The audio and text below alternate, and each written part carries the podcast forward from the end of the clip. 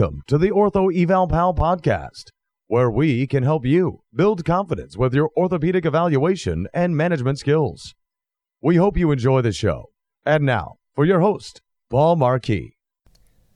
Hello and welcome to episode 148 of the Ortho Eval Pal podcast. I'm your host, Paul Marquis, and today we're going to be talking about pain on the top of the foot.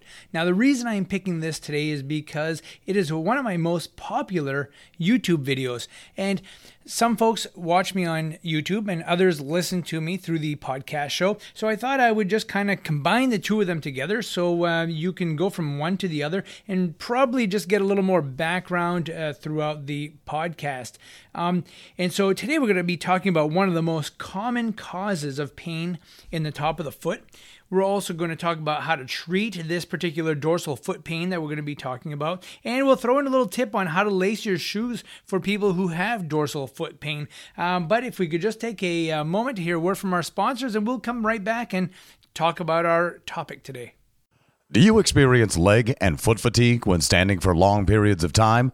A Maine doctor and the company he founded, Mainly Technology Group, have created a high tech, all terrain, chemical free sock designed to reduce fatigue. The EZ Glider sock has a graduated compression weave to keep blood flowing and to keep you energized. Created by Dr. Lee Thibodeau, the EZ Glider is also frictionless, lightweight, warm, extremely durable, and wicks away moisture. The socks will stay fresh for days thanks to the organic antimicrobial agent chitosan. EZ Glider is the only sock you'll ever need for sports, work, and leisure. To find out more, visit easyglidersocks.com. That's easyglidersocks.com. Did you know that over 90% of foot and ankle problems are caused by a tight calf muscle? Introducing the EZ Slant, a durable, adjustable, and portable calf stretching device. The EZ Slant was designed to increase stretching compliance and get you back on your feet and feeling better faster. So if you work with patients seeking to ease or avoid foot pain or clients who want to improve their athletic performance, look no further. Visit easyslant.com to learn more or order yours today. Enter coupon code OEP for a 10% discount on your first EZ Slant. Hello and welcome back. So today's episode is going to be just a little bit shorter, uh, just really going to focus on one particular part of this dorsal foot pain. Uh, I will throw out different reasons why people have dorsal foot pain or pain on the top of the foot. Um, but like I said earlier, this is one of my most watched videos on YouTube, and to be honest, I never thought it would be. Um, I really didn't tag this video very well. I didn't put a nice, um, you know, thumbnail on it for many years actually until just recently. Um, so for those of you who would like to watch it, I will be adding the video link in the show notes today so that you can go over and take a look at this. You'll actually be able to uh, see an evaluation on a patient who actually has a problem on the dorsum of her foot, who uh, had substantial relief with uh, the treatment that we uh, did with her.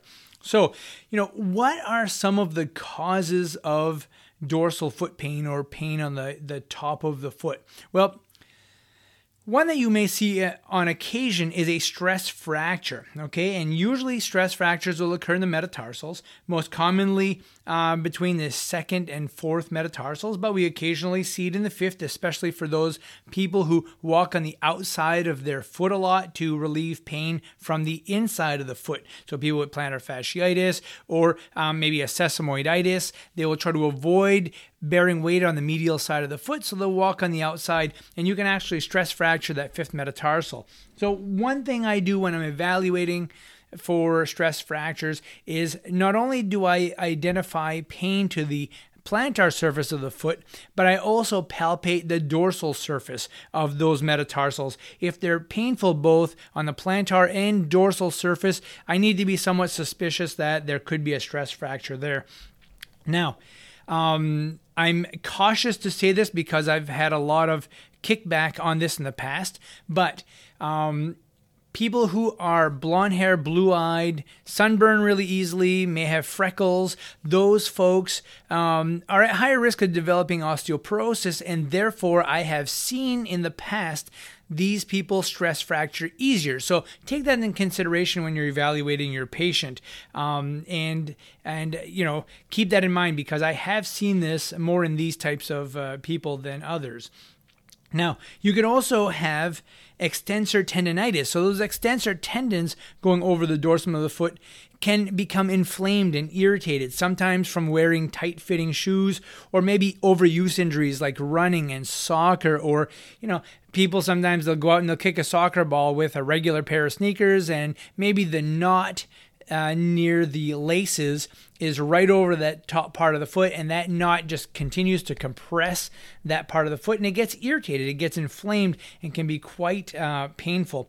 And we also, you know, can see this in people who wear boots or shoes that fold quite a bit if they dorsiflex or, you know, if they do a lot of squatting or kneeling and the great toe goes into extension and you're dorsiflexing the foot, sometimes the boot or shoe can fold inward and cause an irritation to the dorsal aspect of the foot. So, you know, checking out the shoe wear is very, very important.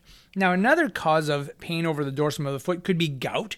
Um, it's not a common spot, but some most oftentimes you get it in the big toe, but you can get it in other joints. I've seen that, and it would become really red, inflamed, very, very tender to touch.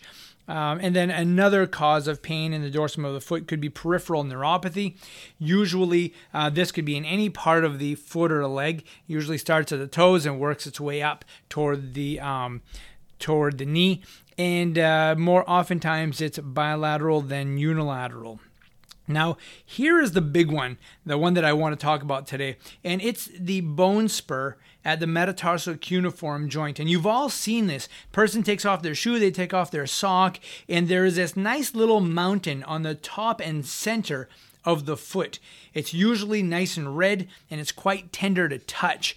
And um, it can be quite incapacitating for many people. Many people will stop walking altogether. Um, they'll stop exercising because this hurts so much. And, um, you know, it takes a long time for this spur to develop. And so usually you'll see it in arthritics, okay, or a more elderly population of patients, but it doesn't necessarily have to be in arthritics. You know, basically this spur forms at the metatarsal cuneiform joint and uh, it will make quite a sharp bump in that area. It's usually very tender to touch and usually involves the second and third proximal metatarsals the most. Now, um, you know, why do these happen? Why do you develop a spur in this area? Well, my thought is that when the foot is collapsing or the, the, the medial arch is collapsing, that metatarsal cuneiform joint can get compressed quite hard. And if there's a little rotational component, such as, you know, people who toe out a little bit uh, and they get that extra lateral shift of that metatarsal cuneiform joint, you get this excessive pressure there and then an abnormal load, you know, puts stress on the joint and uh, can cause deformation or exostosis or bony growth to the area. Um, so you'll see this sometimes in people with loss of ankle dorsiflexion. So therefore, that metatarsal cuneiform joint has to take more stress because the ankle is not giving, and so it has to give somewhere. Um, so that metatarsal cuneiform joint can really take a beating. Um, so, how do you treat this particular problem in general? Well, the first thing I do is I take pressure off of it. And the way I do this is I relace the shoe. And I have a demonstration on how to relace the shoe in the video that will be in the show notes. But I'll tell you, this is just short of miraculous. When people come in and I relace their shoe for this particular problem, they leave and, and they feel completely different than when they walked in. So basically, what you do is you take a look at where the, the, the spot is, where the spur is. Okay, and you and typically a shoe is laced up in a crisscross fashion all the way up the front of the foot, and so you pick that spot where the lace is crisscrossed, and you unlace the shoe and just don't crisscross it at that one spot. So just miss a, uh, a, a, lace or a loop and then go ahead and crisscross above and crisscross below that tender spot. And just that will simply take a lot of pressure off of that joint, and people will be much more comfortable. They will function more, they will walk more, they'll be more active. The other thing that I do with these folks is I focus on slant board stretching um, to increase dorsiflexion, improve the gastrocsoleus mobility, and increase the capsular mobility of the ankle. Uh, I make sure they don't just step off of a step and hang off that step because when they do that, it stresses that that that tarsal metatarsal joint, and uh, that can cause a lot of strain there at that spur. So I don't do it like that. I always stretch my patients um, on a slant board. Okay, and then. I may also put these folks into a stiff bottom or a um, a rocker bottom shoe. And the reason I'm doing this is because if they don't have the good dorsiflexion, you put them in that rocker bottom shoe, it kind of compensates for that. So that metatarsal cuneiform joint just doesn't take as much of a beating and they will get some pretty good relief from doing that. So, you know, try these conservative measures first. They're simple um, and and easy to do, and sometimes that's all it takes. Now, if they do not succeed with a conservative course like this, then you really should send them over to an orthopedic surgeon or foot and ankle specialist and and you know consider an injection of that joint if they have a lot of chemical irritation and they're just inflamed. Some folks will do really well with an injection, but you know oftentimes there is just a mechanical destruction of that joint and they may need a surgical removal of that exostosis or that spur and uh, just you know get get it out of there, throw it in the garbage can and uh, that alone will help to really decrease that pressure and that pain in that joint. So that concludes today's episode of uh, pain on the top of the foot. Again, uh, one of our more popular videos, and I, I chuckled because I, you know, I thought it would be something like, you know, how to manage rotator cuff problems or treating adhesive capsulitis or something like that. But it really, um, I, I, get a lot of questions about this and uh, a lot of great comments about how much better people feel just by by relacing their shoe. So I'd like to thank you all for listening to the Ortho Eval Pal podcast. I really appreciate you taking the time to do that. Be sure you go to the, all the links in the show notes. I've been adding more and more links all the time so you can connect to us better and connect to all things OEP. Make sure you send me your questions for the show, and I will do my very best to put them on the show and, and answer your questions and hopefully bring you some solution to uh, some of your struggles. And uh, don't be afraid to uh, keep on learning. Take care. We hope you've enjoyed the show. For some more awesome content, go to orthoevalpal.com. Can't wait to see you there.